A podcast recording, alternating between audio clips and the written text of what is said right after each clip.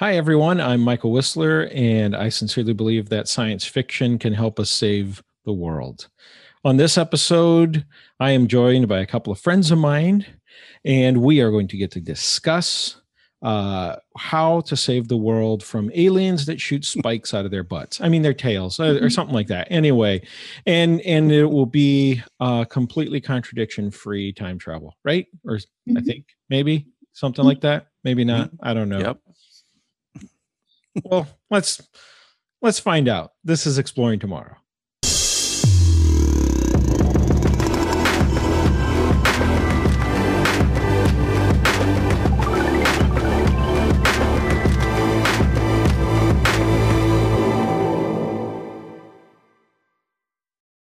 So, on this episode, I'm going to be joined by Chris Wong, who's been on the show before. Uh, and encourage you to go back and uh, check out those couple episodes actually where we've discussed a few things. Uh, always a pleasure to have you on, Chris. Thanks for coming back. Mikel, who used to study philosophy in college and now does filmmaking and is an author. Thank you so much for having me. It's great to be back. I got you doing an intro for me all of a sudden. it's true. It's true. Well, that's what, that, that's what he did but that's what he did in the movie. Every time he introduced a new person, he would like give their entire backstory. Right. That's true. Always have that context, right? yep. It's, yeah. And joining us this time uh, is Naa Dodoo, who teaches uh, marketing communication, uh, which I've uh, been trying to figure out a way to sneak into one of her classes at some point. uh, we all know each other because we uh, meet on Zoom almost weekly, really, uh, and discuss movies. And so this time we, we decided to kind of cross worlds a little bit. Not everybody from the movie discussion group is here, but we wanted to geek out and watch a new science fiction movie, the Amazon original uh, movie, The Tomorrow War, which, uh, if you happen to be watching the video feed of this, we all decided, really inspired by Chris's choice, to feature backgrounds that are relevant uh, to this movie. Um, so it should be a fun, informal, fascinating discussion about what works and what doesn't about this particular time travel alien attack uh, movie. And um, so I think we can start off by opening up the floor for overall rating. I, I, I, we do this in our group often, and I think it's uh, it lends itself well to really good uh, discussion right off the bat. You know, one to ten. What did we think? Naa, would you like to go first? Sure. I will give it a solid seven. Nice. Solid 7 Mm-hmm. Excellent. How about you, Chris?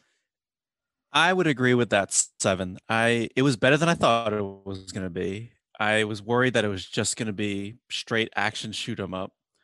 But then they went back to the science. I mean, and they really went back into like chemistry, like deep chemistry and biology. Uh, so that was great. Um, but yeah, all right. So we got a couple sevens. I I would say I'm probably somewhere in the vicinity of a five and a half to six, somewhere in there. Mm. Yes. Okay. Okay. Yeah. Interesting. Yeah. So five five for me is like the is like the fulcrum of apathy, shall we call it? it's like it's where a movie just kind of teeters and and it could really could go either way like i just don't have strong feelings about it one way or another i find it forgettable you know but mm-hmm. and uh, like here's the thing about this one like it's that this one definitely doesn't quite get close to the fulcrum quite well, it doesn't hit, sit on the fulcrum because it, i don't think it's necessarily completely forgettable. I was thoroughly entertained every mm. moment of the movie you know like it, it's it's definitely entertaining no doubt about it um at the same time uh as a fan of science fiction yeah there's a there's a lot of I know it's it. You know, I think a lot of people in, in reviews online have pointed it out as well. So it's very tropey. It's a lot of science fiction tropes presented in this movie, and it's um and there is a degree of like, d- does it necessarily do anything really new with those tropes, or does it just really rely on those tropes as a way to make a very entertaining, seeming update to uh, Starship Troopers?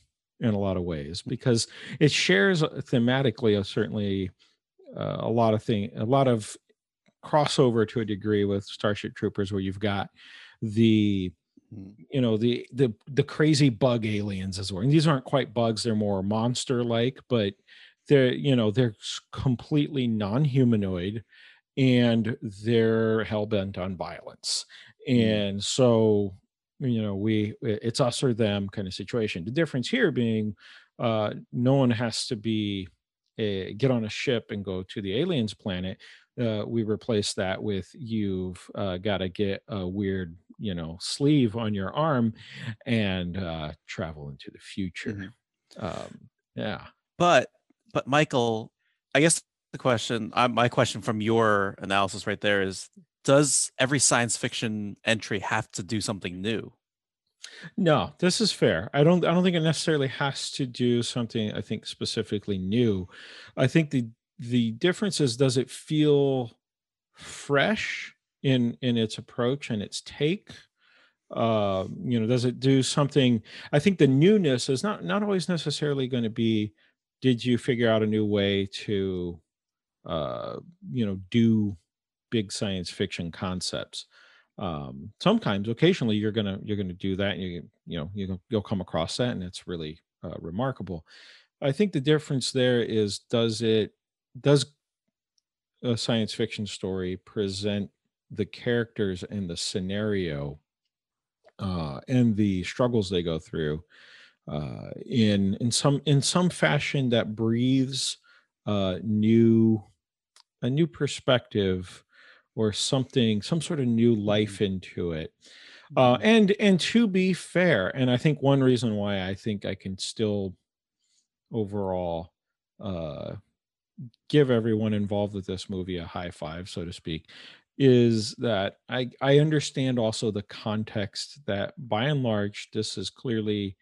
it is essentially meant to be an action movie it it doesn't you know you and i had mm-hmm. discussed mm-hmm. prior to to seeing the movie when we saw the trailers oh are they going to do the classic thing of the sci-fi element is purely a setup and you literally just kind of forget about it after that like hey within the first act you know hey time travel and aliens and then the rest of the time it's just but there was a little more to it than that which was satisfying mm. um but yeah i think you know the, the but the overall context is still it's a blockbuster um sci-fi movie where you're shooting aliens it's not uh it's not even inception which in itself is still an action movie mm-hmm. uh but it's an action movie that you got to stay wide awake for you know yeah. you got to be yeah. paying attention yep but tell me tell, tell me a little more about the sevens what did you like what did you not like Naa, why don't you go first? What did you like about it? I'm like giving you time. He's like, yeah, let me gather my thoughts. Mm-hmm, uh, mm-hmm. what did I like about it? I like the side character. The guy who's working for the tech company. What's his name? Oh, yes, yes, yeah. yes. He was yeah. like the comedic. Yeah. The head of it. research. Yeah. Yes. Yeah, he was I liked him. Yeah. Yeah. Um overall, I felt like, you know, they were able to tell a fairly, you know, um, cohesive story. There's this guy who's trying, who used to be in the Marines, he's trying to get back into something, but in the meantime, he's teaching high school students, and then he's watching a soccer match, and then um, this thing happens where everybody needs to be drafted, and then that's his experience and then he comes back and tries to save his daughter like in, in a nutshell that's basically it right and then he gets to shoot people aliens and Aliens, yeah. take the lead um, because he's done it before. But yeah, I mean, I mean, so overall, I was like, oh, okay. I mean, it's straightforward. Mhm. Um, and what I didn't like were the little. Uh, I felt like there could have been more substance to some of the characters, like even like the expositions by some of the characters. Oh, there's this guy. He's been there. He, he shot the first ever. and he has like a souvenir or whatnot. And then Yeah. there was like right little to no backstory for some of the Yeah.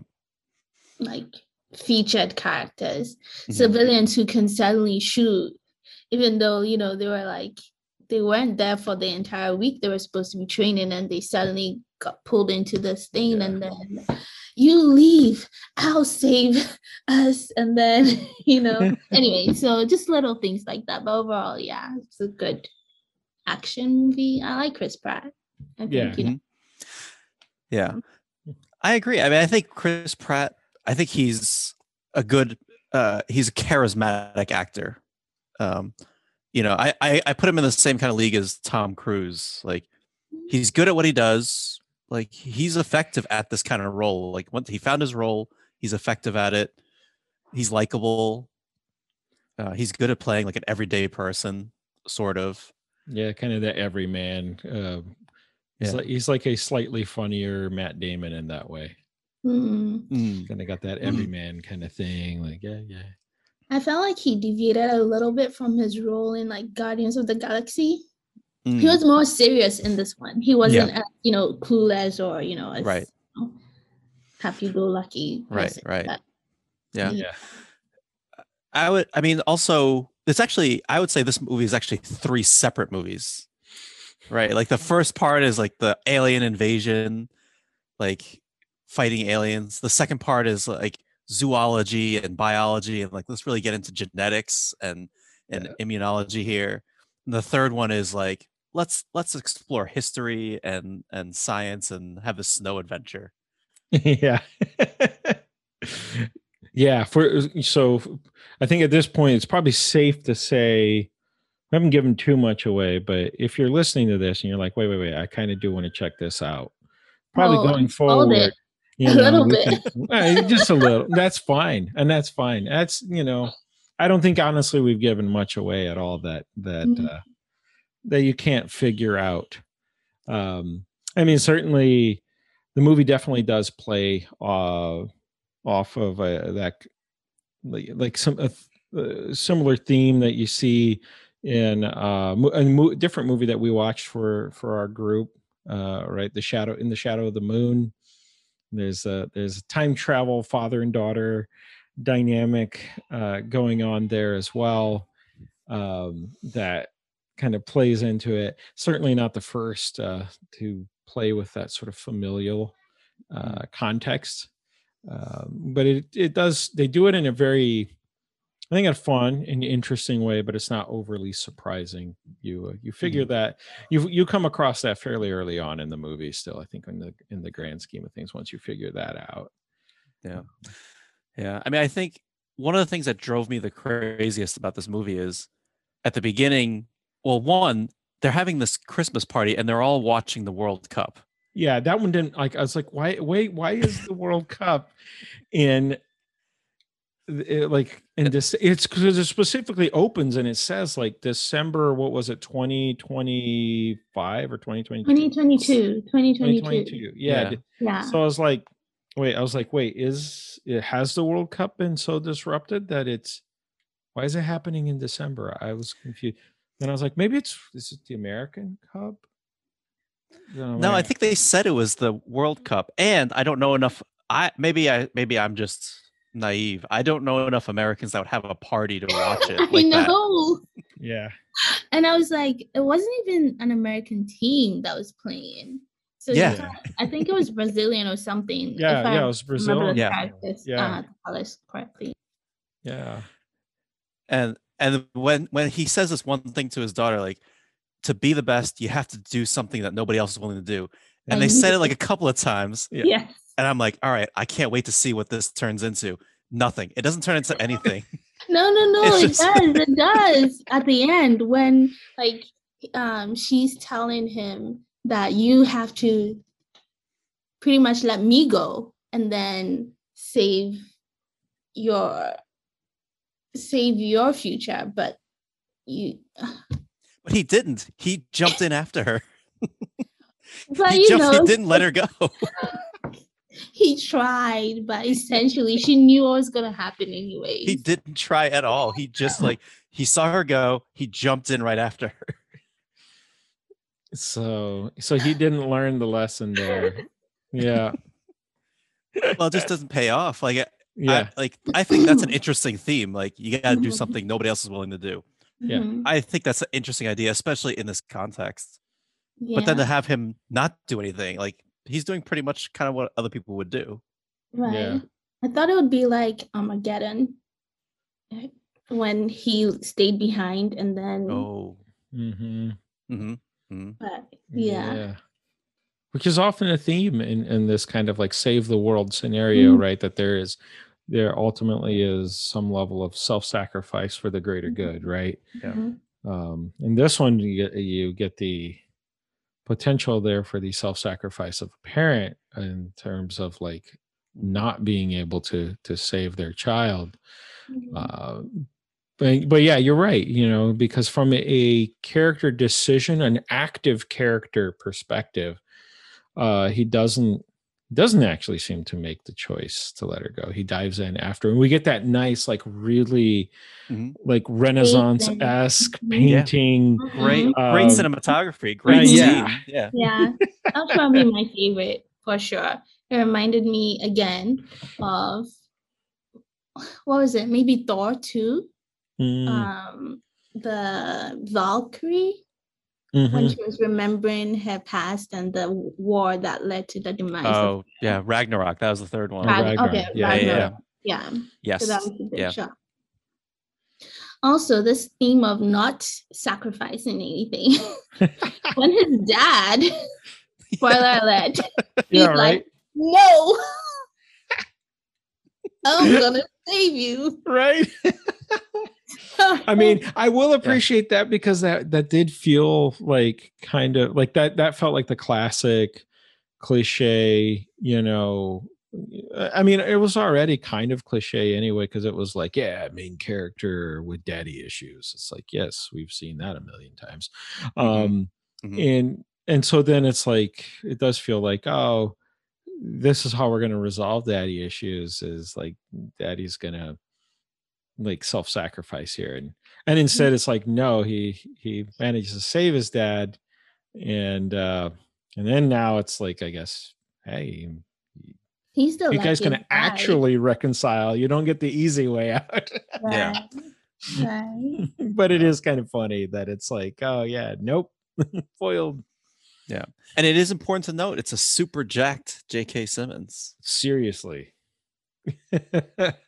he is jacked in this Yeah. what was he doing I don't know. I love it. yeah Um, yeah, I mean, overall, I like that. I like the I liked where the daughter went, where she became a scientist and she's a a, a colonel in the military, so she achieved Mhm. some success in both worlds. Mhm. Although, I guess I'm wondering.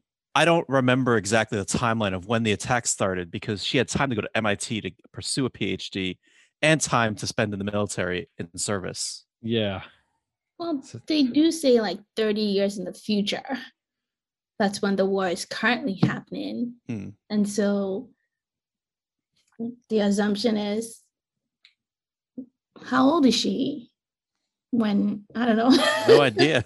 he has all idea. that time. She grows up he, and all of that. So yeah I think there's plenty of time for her to be able to have gone to MIT and had some experience and still be alive. Hmm. yeah. Yeah. but and and but no am i wrong uh, am i remembering this correctly but she's also responsible for the technology that makes time travel possible You know, I don't re- think so. I don't I remember her don't being think- responsible for that. yeah, I don't think so. Because think mhm. Yeah that the time travel aspect of the story to me feels like the weakest of, Mhm. of all of the sci the sci-fi aspects like spoiler alert i do appreciate that they kind of like I, th- there were definitely things like as i went along and i would have a question and this is one thing i definitely can say i appreciate about the movie i was like i would have a question of like oh why why that's interesting why can only some people go not others and then it's like oh yeah yeah because you got to be dead um they're trying to avoid paradox and all that kind of stuff um and then like what what's why is it so tied to a specific time oh it's like they've managed to open a wormhole and it like they're they're kind of the tunnel's moving through time at the same pace on either end and It's therefore you like can a jump. river, Mikel. It's like a river, which is a classic description of time. Um, and so, so it's like they they did a decent job of like, oh, okay, they're ans- they're answering these questions as they feel like they should naturally be coming up. Uh, but but on the whole, the the time travel aspect did still just kind of feel hand wavy, like, hey, we figured out time Mhm. travel, Mhm. and, and it's like, oh, that's fascinating. You figure out time travel in this capacity and then but it's like limited in these specific ways and we don't get a sense of like yeah but we might be able to figure out how to do it in other ways or do more Mhm. with it Mhm. uh, it, it it works conveniently for the story but it feels very much like a macguffin in that way where it's just like it's useful to move the plot forward Mhm. um But and- I, and but I would argue limitations. that. Yeah. But I, I think they answered that they weren't meant to do it this way. Like they were really trying to go slow, and then this attack happened. And they're like, "Well, we got to hurry up and figure out something to do with this, because otherwise, we're all just gonna die." Like I Mhm. think they would have eventually like tried to figure out other ways to kind of work on it and, and b- create the process, but right it was like we just we just developed this. We don't have time to really think it through because we just have to suddenly like, find people to fight this war. Hmm hmm Yeah, one. Th- And one also, thing- how much explanation do you need? I mean, yeah. I mean, for me, as as a as a guy who who loves sci-fi and and, and wrote a time travel novel, um, all all the explanation in the world. Brag. What a brag. I need it Like, I know. because We- I just want to know more. Wait, can we plug our own personal work here? Absolutely, that's what this is actually all about. Um, It's entirely just a, a shameless ploy to do that.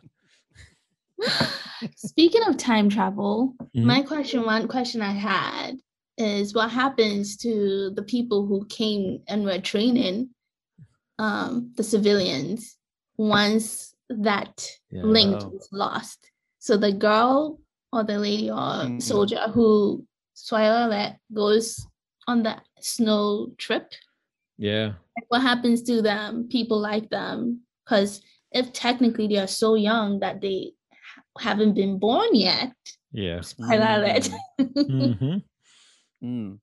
Right. Well, yeah. And what if their parents were sent forward and they died in the war? So now they can't be born.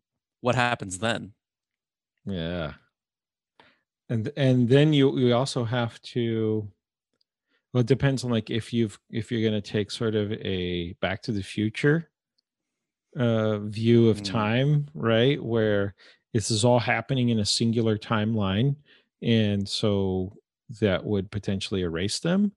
Uh or and I felt like the movie kind of hinted at this uh, at more the multiverse view here where when in reality um not every world is getting saved. And you know when you're when he's jumping forward in time to go fight this um he's and he's really getting the the um answer to come back and actually prevent it from happening. It's not that it's never going to happen in that world uh, because then you create this paradox this contradiction um, but that now is creating a new timeline where it doesn't happen Right. Right. So because his daughter doesn't. Re- yeah, Yeah. his daughter doesn't remember that, or she has. It's not part of her memories that he was gone for this time fighting this war. hmm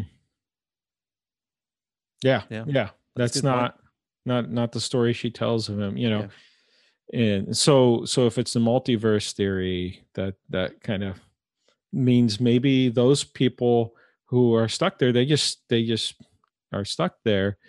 Um and whether or not in this particular uh multiverse uh their parents actually are alive anymore or not uh doesn't affect the fact that the ver- the multiverse they came from their parents were alive and did conceive them. So hmm hmm one way to i guess explain it but though Yeah. the the specific examples you cited nah uh, they they don't get to stick around and figure that out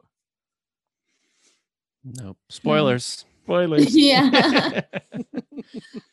and i you know and the other thing i will say that I, I i did appreciate that you know again a question that came up to me in the movie was man why is it that so often we've got these like you know very uh monstery like aliens that show up and they and all they want to do is kill us you know? But somehow they're intelligent enough to get here.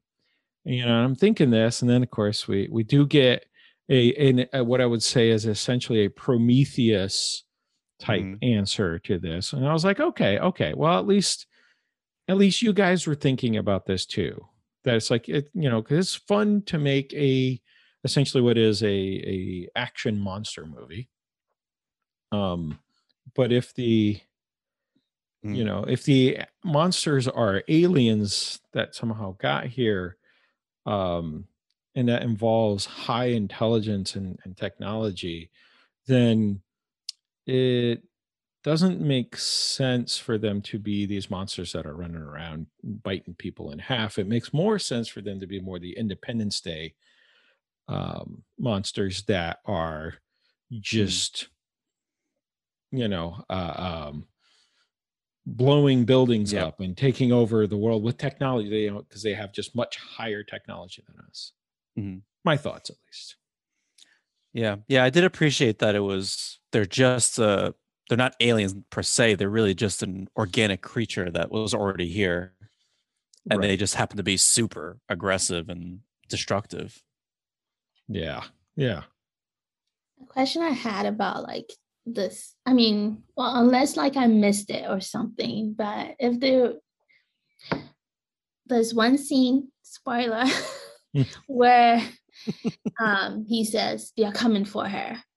And I did not get the sense throughout like prior to that scene that they set it up that it was like mm, there's like a link or connection that oh if one of us is in danger or, or one of us needs something then let's go save i don't know like the queen bee or something I- Mhm. like did i miss something there like there that? was a little line there was a like there Mm. was a it Was was it was quick but there was like because when they when they first showed him footage of like uh, that you know like the infrared footage or whatever of the uh, queen yeah um the they did mention it- it was like it was real quick though and uh but i do remember there was a mention of like the the fact that the drones basically seem to respond to her and if she is in distress they'll come from wherever and Mhm. just fight to the death to defend her so Okay. there was kind of there was a little hint of that it Mhm. was interesting because it was like oh but no like can they swim or not No, but apparently they can. So your I- middle of the ocean base is whoops yeah no, you know. I, yeah, I found I found that that's like an oversight of this movie is that they know that the queen can summon everybody else or send out a signal, right. And they know that this one's like a pretty big and bad one. Like we have to capture this one for sure. And then like they know she's uh, secreting some kind of sweat or pheromones, yeah. And they don't take any precautions. They're like, whatever, we'll we'll figure it out. i mean they did sedate her so they're like we are we are controlling her so that she wouldn't be agitated enough to you know make the others think that she's in distress i'm guessing that's the rationale they were going with I feel like there should be much more security all the time, 24 7, looking at her, making sure nothing's happening. It's Let's a cons- war. It's a war. They don't have the resources to be able to, you know, give to every bit. You know, it's like the scarce, like Yeah. resources. Yeah, that's why they went back to get more people, right? So Yeah. Yeah. Yeah. What what did they get down to? Like five hundred hundred thousand. thousand. Yeah. Yeah, Yeah. because because for a moment later I was like reflecting on it, and I was like, so what are the chances that, um, you know, his daughter would like both be like this like, you know, rise in rank to such a place, you know, and uh, but Mhm. also be like this scientist that's like doing so, you know. And then I was like, five hundred thousand people sounds like a lot of people, but when you stop and actually, I think it's just we have a hard time wrapping our heads around like numbers. But when you think about, there are actually like something like seven billion people on the planet, and Mhm. which is an even more unfathomable number. But when you really think about it, like five hundred thousand people, that is like nothing. Mhm. so she's one of the few left. It's like actually, statistically speaking, no, it's about pretty decent chance of it. Yeah. all things Yeah. considered, I'll give them that one. Yeah. yeah. Would my question, uh, I guess, is if what? Yes, I, I guess I see why all the world governments would band together, like, oh, we got to help this prevent this problem. But seeing all the heavy losses and like we're essentially losing no matter what, how long do you think we would continue to stay in that that effort? I mean, Not long. what what's the alternative? you know, because because I mean we're talking about the extinction of of the species. So mm-hmm. yeah. I, I don't what- have. Yeah, I'm sorry to cut you off. Oh no, go I'm- ahead. I'm just really cynical, so I feel like I don't have hope of um, even look at this pandemic. It's like when you think about you know vaccine redistribution or even sending the raw ingredients to countries for them to be able to make it. Like there's so many countries that are still like struggling and Mhm. Mm. still rising cases. I mean, I don't Yeah. see how when I feel like it would be each country for themselves, especially when it comes to like threat of extinction. Mhm. Mhm. Mhm. I don't I don't foresee people holding out. I mean, the uh, leaders of the nation holding out long term. Mhm. Well, I think so. You bring up a good point now, because one thing I've thought about during this pandemic is the reason why most people don't take it seriously enough is because it's not like a heavy casualty kind of pandemic. But if like if like one in three people died from COVID nineteen, I think people would take it a lot more seriously. Mhm. Um, and so I think in that aspect, I think Mikel and other um, episodes you've that I've heard, you talk about how a lot of sci-fi in the future is like really cynical and really like everybody for themselves. So I Mhm. think it's interesting they presented this Yeah. world as, hey, we're all going to band together. We're going to just throw li- unlimited resources at this forever, no matter Mhm. what. yeah it, it does present a bit of a different uh, perspective it's it is in that sense optimistic that uh, an optimistic outlook on on the human race you know uh, which is i think noteworthy in its own way. Uh, a- again it's like it's working it's the it, part of it i think is the type of genre you know like it, this is like an, uh, an independence day. It's a hoorah humanity will rise up and we will defeat you know uh, the the aliens. Um but there is an element i think is worth that is worth celebrating and appreciating at least about that type of storytelling which is to say that yeah actually maybe there are some ways in which uh, in that kind of a situation we can appeal to the better angels of our nature uh, you know to borrow the phrase and and actually work selflessly towards a, a bigger goal, a bigger resolution. And and yeah, I often find myself wondering like how would that those kinds of things play out in reality? Uh, movies get to be movies and novels get to uh, compress reality to a degree Mhm. and uh, kind of put um, human nature inside of a pressure cooker Mhm. and kind of be like hey like what under these extreme circumstances what's going to happen um it is it, i think that's it's cool that way. I think there is also like you said a distinction to be made to towards reality. So yeah we're we're you know still contending with uh, a global pandemic uh and there is there I, I you know i even just have seen and heard from people who you know it, didn't come home for them. It didn't set in for them the reality and the impact of it until it became personal right? And um yeah. and i think that that continues to be uh, an issue and and just in, in so many things whether we're talking about uh, a pandemic uh, whether we're talking about race uh, or any of the other major problems, I even just infrastructure in our country, right? Uh, not it's the quote unquote not sexy uh, topic to to talk about, and yet it has such a massive impact on our lives, and so that even still today, um, there are people in Flint, Michigan, Mhm. uh, who can't Mhm. drink their water, right? Because Mhm. Of lead pipes. And it's just it's not a sexy thing to talk about and it's not a, and it's again it's like localized. So it's a huge issue for the people in a specific community but it's like it's not an, a huge issue for the rest of us. I can turn my Mhm. faucet on and go on with my life. And and finding the ways to personalize it are the challenge and finding the ways to deal with the slower moving problems that Mhm. we have in reality uh, becomes a, a its own challenge to address. And it's something it's something i like to see more science fiction deal with. I think more uh, novels have a easier time of doing that.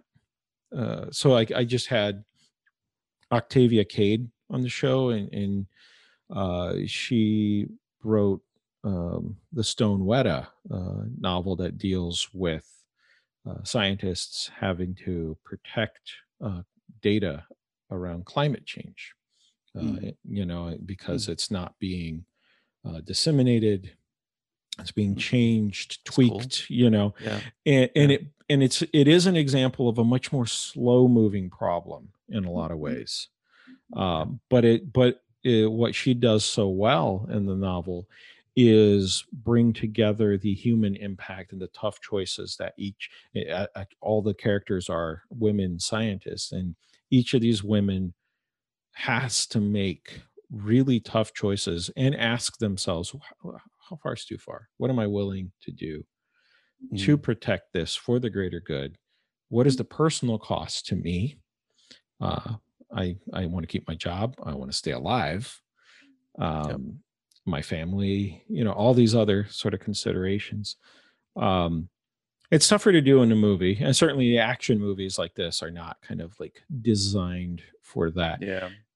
on the flip side i th- I don't know. Mean, I'd love to hear what you guys think because I think you know I kind of wonder sometimes too if on the flip side we kind of need that like hoorah injection from an action movie like this to kind of like remind us that hey maybe we could be capable of like putting our minds into it and like jumping in with both feet Mhm. and actually rising to the challenge.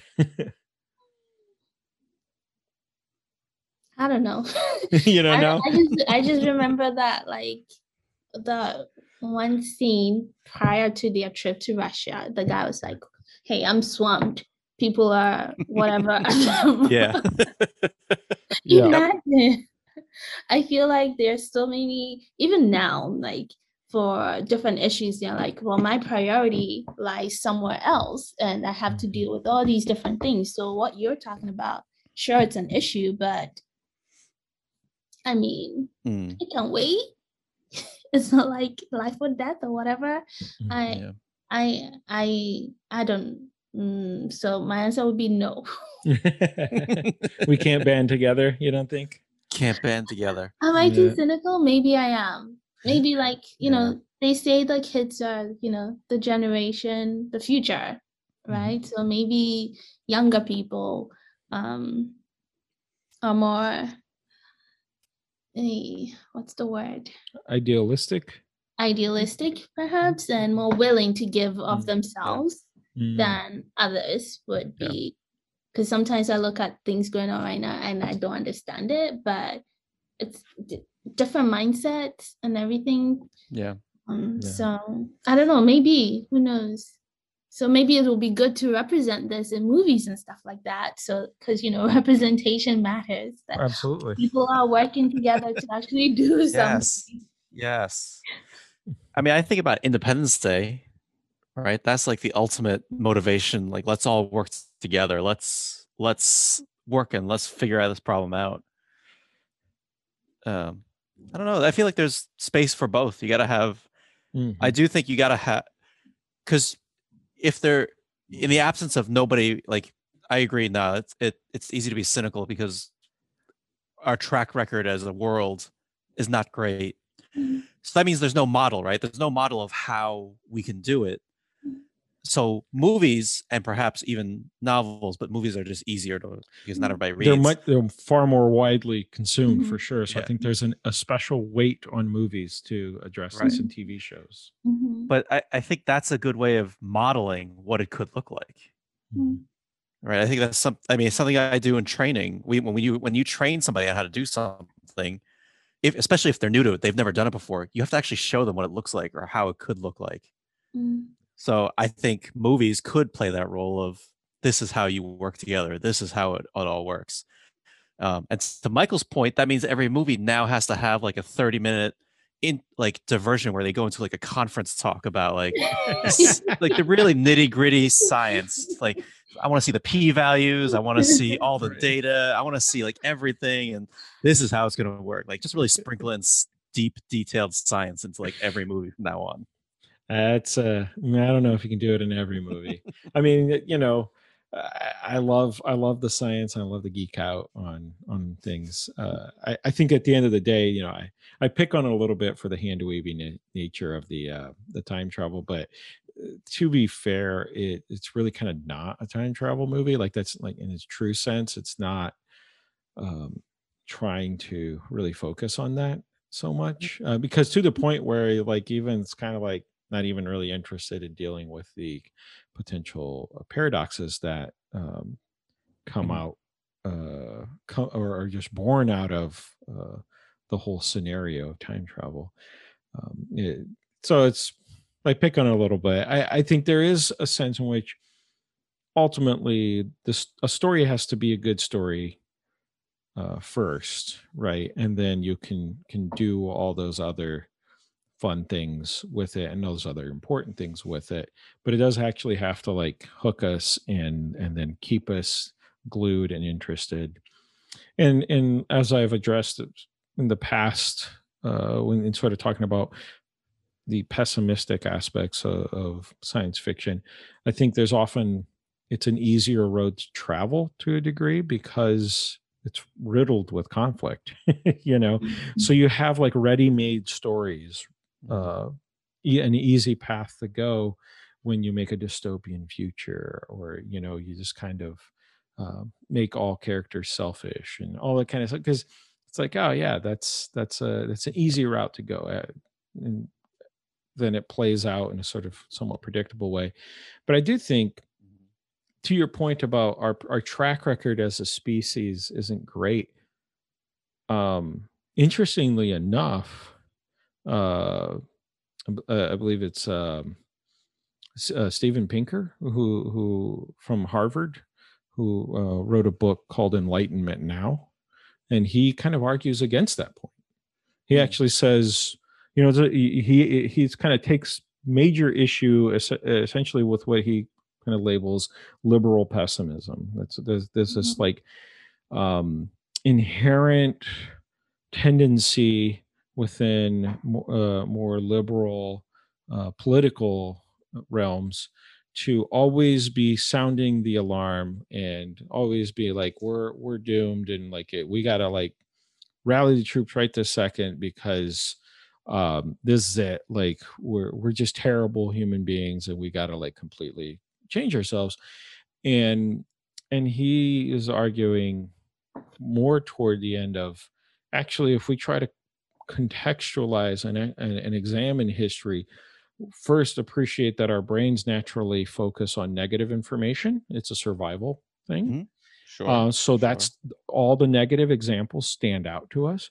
But then looking at how what we've accomplished, even just in the last couple of centuries as a species, uh, he would then would concur uh, with Obama's statement that he had made, I think, at a commencement speech that people started picking on um, about this being the best time to to to be alive and and, Mm. and pinker says well yeah statistically speaking if you look back at the history of the human race and what your chances were of survival and of even having a decent life being born in the world today you are at least statistically far more likely to end up having a better a better shot at life than most humans Yeah. have in human history. And it's you know so he it's it's an interesting read. All, all of that to say i think there is again an aspect in which both movies and our brains are wired to latch on to the negative information and just storytelling in general in that sense. And um Mhm. and then it becomes the challenge of how do we use the negative as a launching point and then potentially eh, bring shine light on but here's the possibilities of where we manage to Mhm. uh, rise above it you know and i think there's examples out there it but that continues to be uh, i think challenging to do that Mm. Sorry Mm. geeked off there for quite a bit no. well I, I mean i think what when i think when i hear that i i agree that statistically we have a much better chance of survival and like things are really much better like but the problem with that is it's taking statistics and averaging over like the entire world right so like right so it doesn't account for like the really extremes at the bottom of the scale for sure for sure. or like where you are in the world like though that's still going to make a difference for right? sure yeah Um, I will say, when he first meets his adult daughter, and he's like trying to reconcile with her. Not even, I don't even know why he's reconciling. He's just like there's nothing to reconcile yet. Mhm. Um, it did make me tear up a little bit. Oh, Uh, like I feel like I felt like the emotion of like he's like, uh, like happy to see her and like that Mhm. hesitation and like that joy and like he just went through a lot. So I I felt it, made me tear up. yeah yeah Mm. I did not right. feel a thing. My did not- automatic.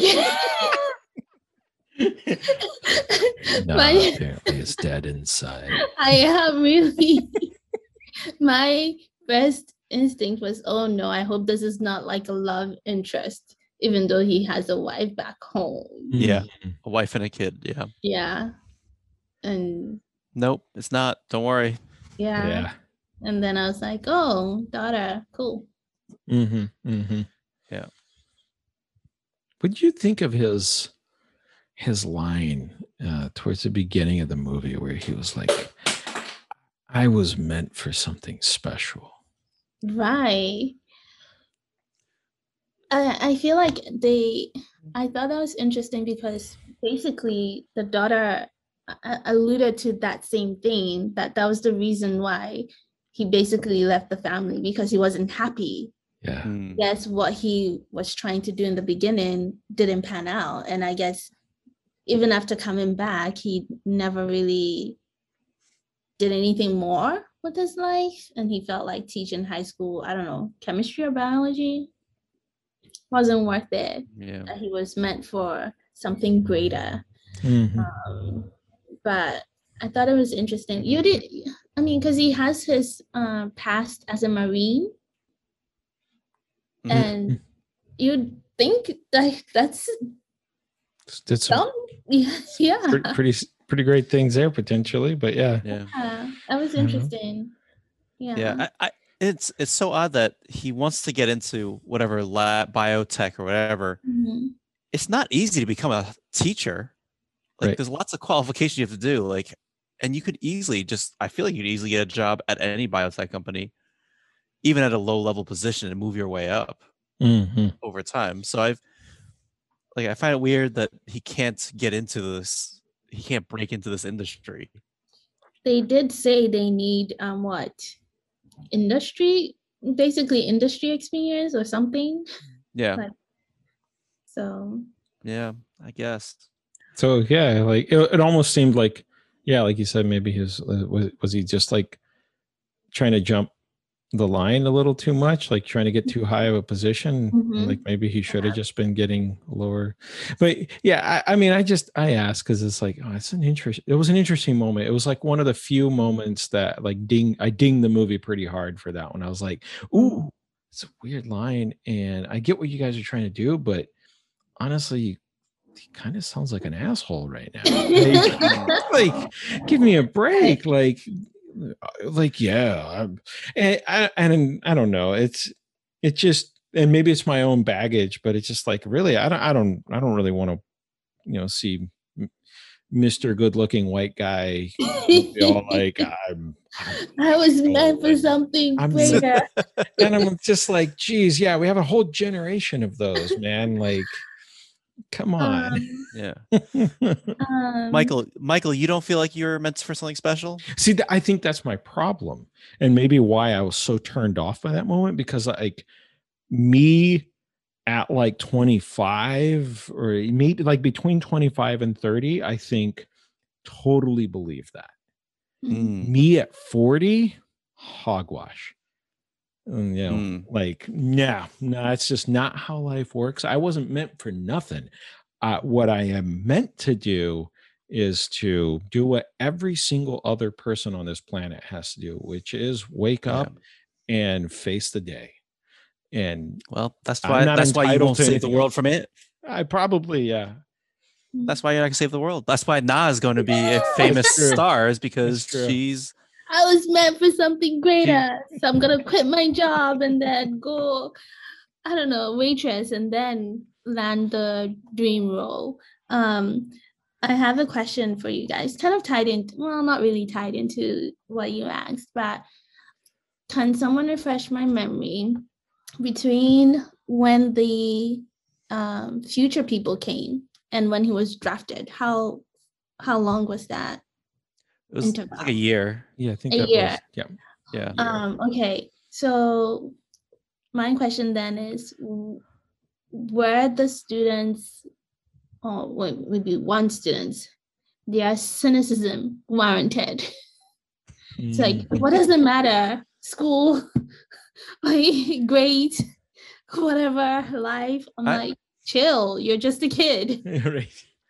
They got cynical Well, fast. yeah. I, I feel like I feel like lots of kids already feel like that Hmm. now, and then to even to know that, hey, in like a couple of decades, these aliens are gonna come over, take over the world, they're gonna kill everybody, and whoever we send is not really gonna help. We're still losing the war, so nothing matters. yeah. Not the volcano guy though. He's still pretty optimistic. I don't know if he was optimistic. He was just passionate about I mean. Passionate. That's probably another scene that that like it was fun, but I ding the movie pretty hard on because I'm just like Which one? Which one? the, the the you know the fact that it's like oh we found this ash on you know Who do you the- know? so who do you know like literally like so aren't aren't you scientists and you like you have like all this stuff at your disposal and you have to go Nope. to your high schooler So Uh, wait, you don't buy the idea of a high school student being the foremost expert, world expert on volcano, ancient volcano ash? I mean, we're talking about the.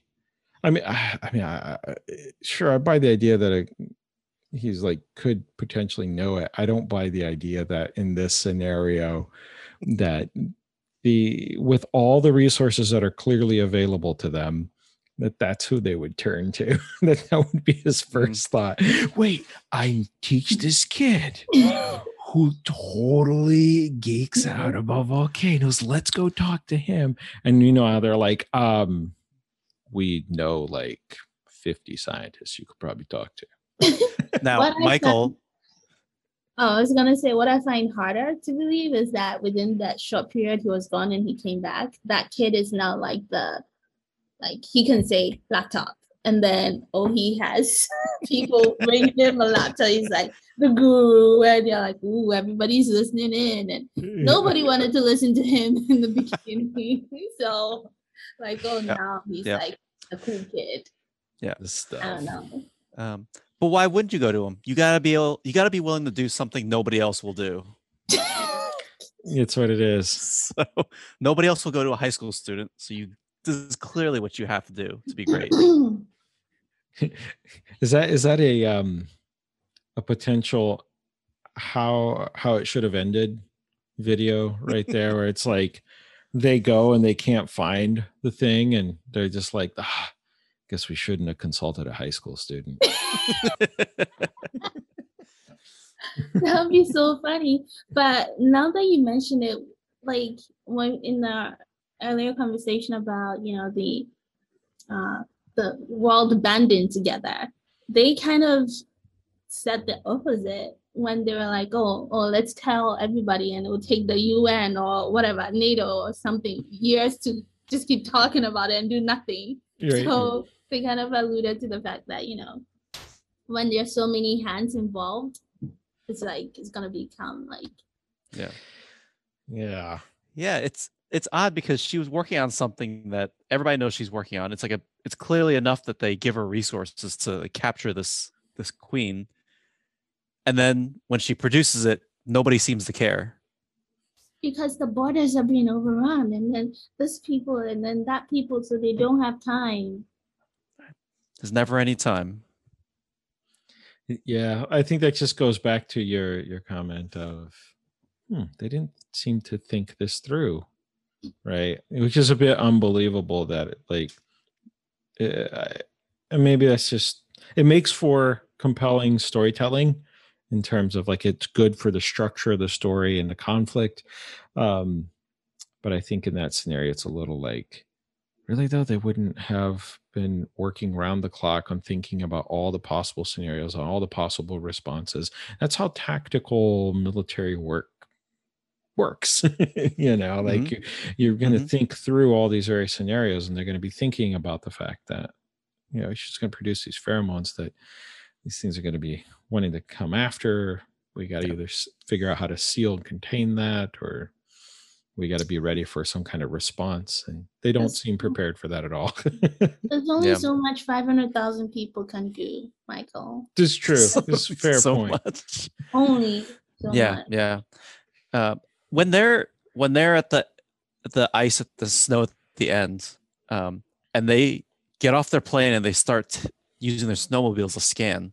Wouldn't it be easier to just fly the plane over and scan a larger area faster? Probably. I mean, it seems it seems like there's probably all. eh, I mean, it, you know, you get into this interesting territory where, eh, you know, like you want to, like it makes sense to the mm-hmm. degree like that. Not all technology leaps forward at the same pace, and yet you all you always get that. It's tough as an audience member, I think, sometimes to be like, wait, wait, wait, wait. You figured out time travel but you can't see through ice. Which one sounds harder? like you know, like some it's this this you know, but it, there's some some I- suspension of disbelief, I guess. Ma- Mikel, have you heard of the um what's it called? Idiom, is it? I think necessity is the mother of invention. Yes. They Yes. did not need to see through ice. They Yeah. fair.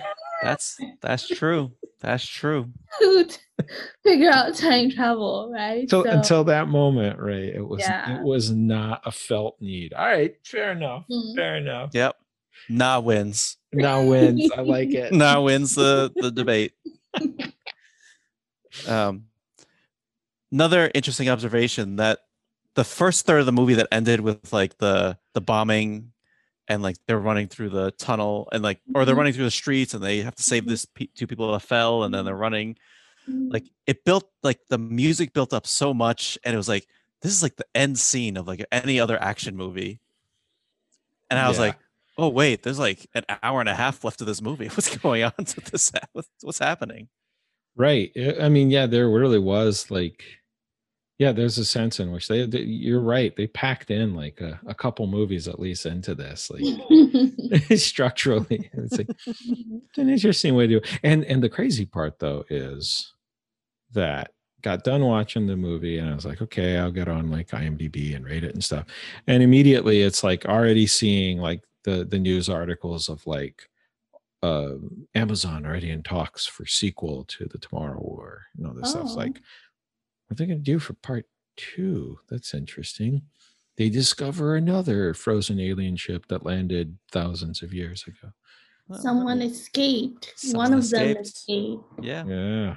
Or it's not just in Russia, elsewhere. yeah Mhm. Mhm. yep Or now it's the intelligent version of the uh Mm. the aliens. Mm, They're gonna mhm. show up and they're gonna do something more more smart like. or is a sequel the next lead into edge of tomorrow Ah, those kind of aliens Mm. hmm All right, you know, as, as I was watching this, I was, like- I was thinking too, it's like this, except for the fact that the aliens are totally different looking, it almost you could almost just blend the the Tomorrow War and uh, Quiet Place movies together.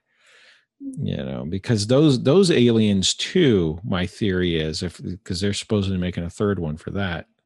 This is bonus movie discussion, by the way. Um, and that, that uh, my, my theory there is that again, we've got these like monstrous aliens that seem hell bent on killing people. Um, but like, why would they come to Earth? You know? And so again, I think mm, biological weapon, right? So Mm. you could, you know, so it almost feels like, oh, if they had looked just a little bit similar, then you could have almost had them actually be more or less in the same universe, Mm. um, taking place in different places. But the aliens operate in very different ways. These these don't seem to rely. These these have eyes. They don't rely on hearing. Mm. I've never seen A Quiet Place one or two, so I can't postulate on that. Mm, But mhm. what I would love to see is a cinematic universe of the Tomorrow War, Edge of Tomorrow, and Tomorrow Never Dies. the Tomorrow trilogy. I, I, I want to. Yeah, how would you tie in Tomorrow Never Dies into that? Uh, I'm curious about that. I mean, if you want, if you want chronologically, that's the first one in the series. That's like Okay. early, late nineties. Mm-hmm. Just Yep. some random stuff happens, no connection in characters, and then Yeah. Yep. And then the Tomorrow War, and then Edge of Tomorrow. Like we won this war, and then, but in the future, some time traveling aliens come back. yeah, because they figured out time travel, Yeah. and they're actually the ones that gave us time travel to Mm. defeat the other aliens, so that we would be around to fight with them in this other Mm. war. Hey, you know, like that's I could get into that. What about this movie? The sequel is some kind of avatar blend where now Ooh. humans are sympathizing with the white species and then they want to be like them. Hmm. we want to we want to become white spike spitting. yes, they weirdos. identify. You you've heard of those people who are like, I don't identify as, you know, white anymore or Yeah. I identify as Korean. Yep. There's yep, yep. legit someone who says that. So Yeah. Like, Did, did they have Yeah. connection to Korea? Jesus. That's They a just- whole other story. They just watched a lot Yeah. of Korean soap opera and listened to K-pop. No, I mean That's we could I- get into it, but yeah. I I think that's an interesting concept. Like if aliens, like from Alien, Aliens, Aliens Three, if they decide to ally with humans, Hmm. like that kind of like primal type of alien that doesn't really think high order or like communicate and they just ally with us against another species. Mm, That like would be- Conehead. Coneheads. Yes. Coneheads. I mean, they came and they were just like chilling here. So yeah. like that. Yep. Fair. Fair point. Yeah. Yep. Yeah. I mean, Yeah. I love the direction this is going. Yeah. Um, we are we Mikel, are Can you, can you start writing that? yes, Yes. so we Yeah. can finance it and then you know get it out of the door. Yeah. sounds perfect. I mean, there's some slight IP questions that we'll have to figure out who we have to Yeah. license the existing uh intellectual Mm. property from. But yeah, Mm. yeah, sure. Completely doable. Completely So doable. You take care of it. I th- honestly, I I think uh, the it, it will expedite things if we just um, do it all uh, under the protection of satire laws. So so Ah. if it's just straight up satire, then we're we're it's fair game. Yeah. Yeah. I mean, or Tommy Wiseau has tons of money. We could Sure. always enlist him to Yeah. finance it. True. So Tommy, if you're listening to this, you know. I'm scared of where that money comes from. So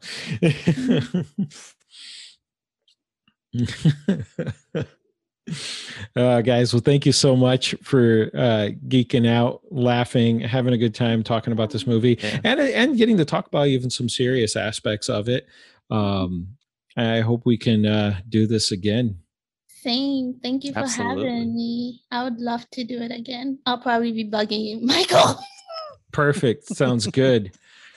Yeah. Sounds Yeah. perfect. This was great. You know, Mikel, if this is your highest rated rated episode, Yes. that means Naa has to be your co-host going Yeah. forward. There you go. Oh. She's the Mhm. she's the X factor for this. She's the X factor for this. Yeah. Yeah. It wasn't the fact that you had a picture of Chris Pratt behind you. No. if this is the lowest rated one, though, let's just blame Chris and then. yeah, that's true. Oh, Well, yeah. we no, we don't. We don't cr- blame Chris. We'll we'll blame because because we had wait. You know, I have other stats on Chris. We just blame the movie. Yes, let's blame the movie. the Mhm. clear scapegoat is will definitely be the movie. Yeah, yeah.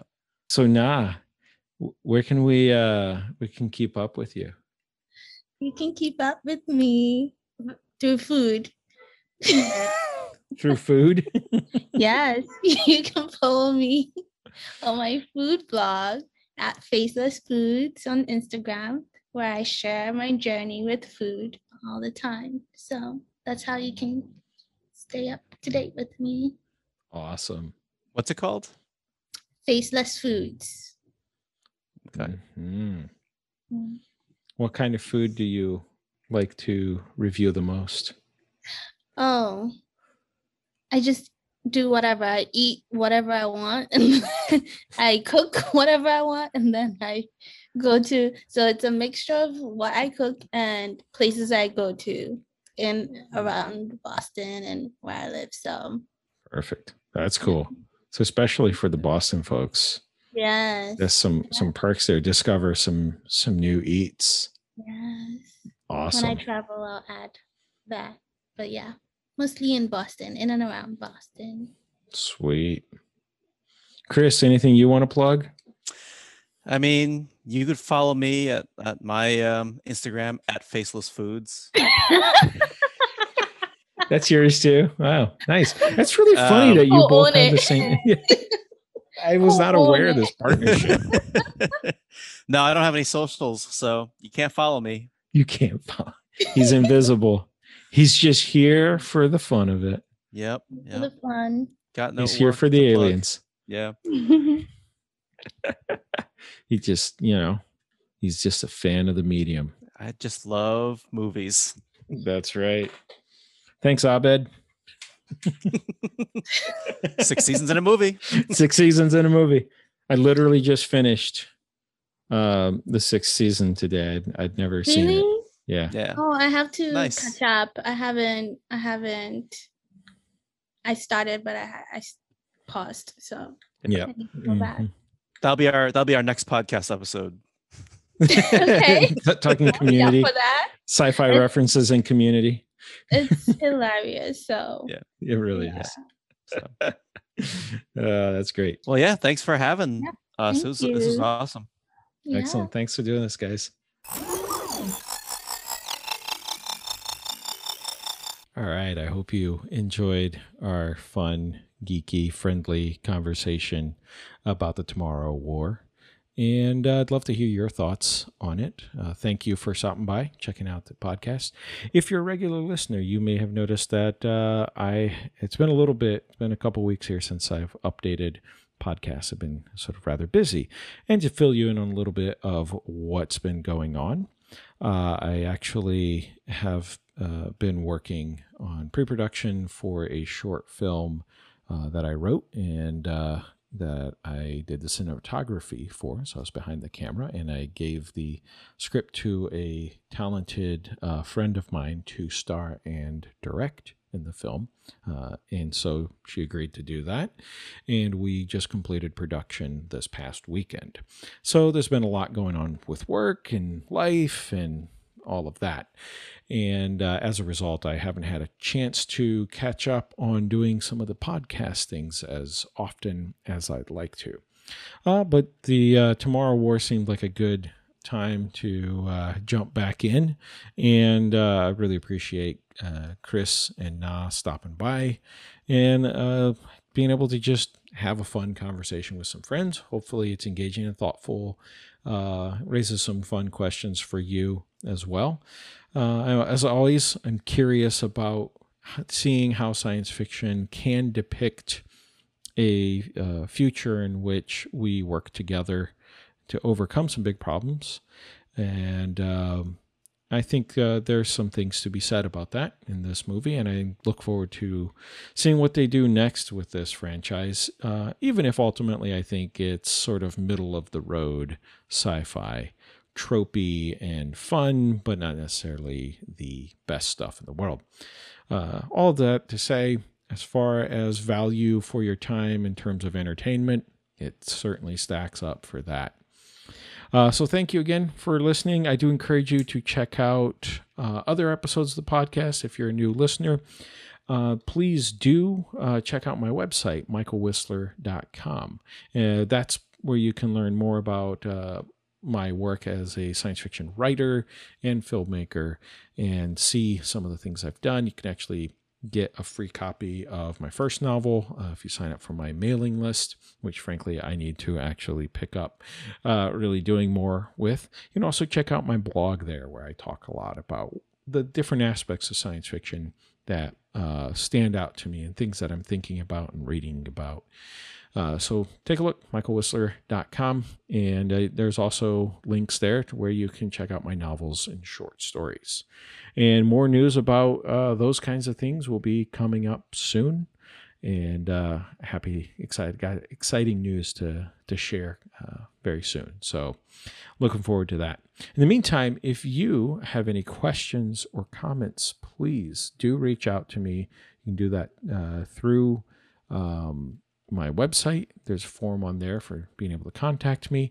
Uh, if you're watching this on YouTube, go ahead and comment below. I do try to follow up on comments. So uh, let me know what you're thinking. If you have a topic uh, you'd like to see discussed on this podcast, I want to hear from you. Uh, what kind of questions, what kind of topics, what kind of movies and books? Uh, are there comic books and graphic novels, other mediums where science fiction uh, has explored some fascinating ideas that you would like me to dive into? I certainly welcome that. So, thank you again for listening. Please be safe and well out there. Continue to recommend good science fiction to each other and continue, as always, to ask big questions. We'll see you later.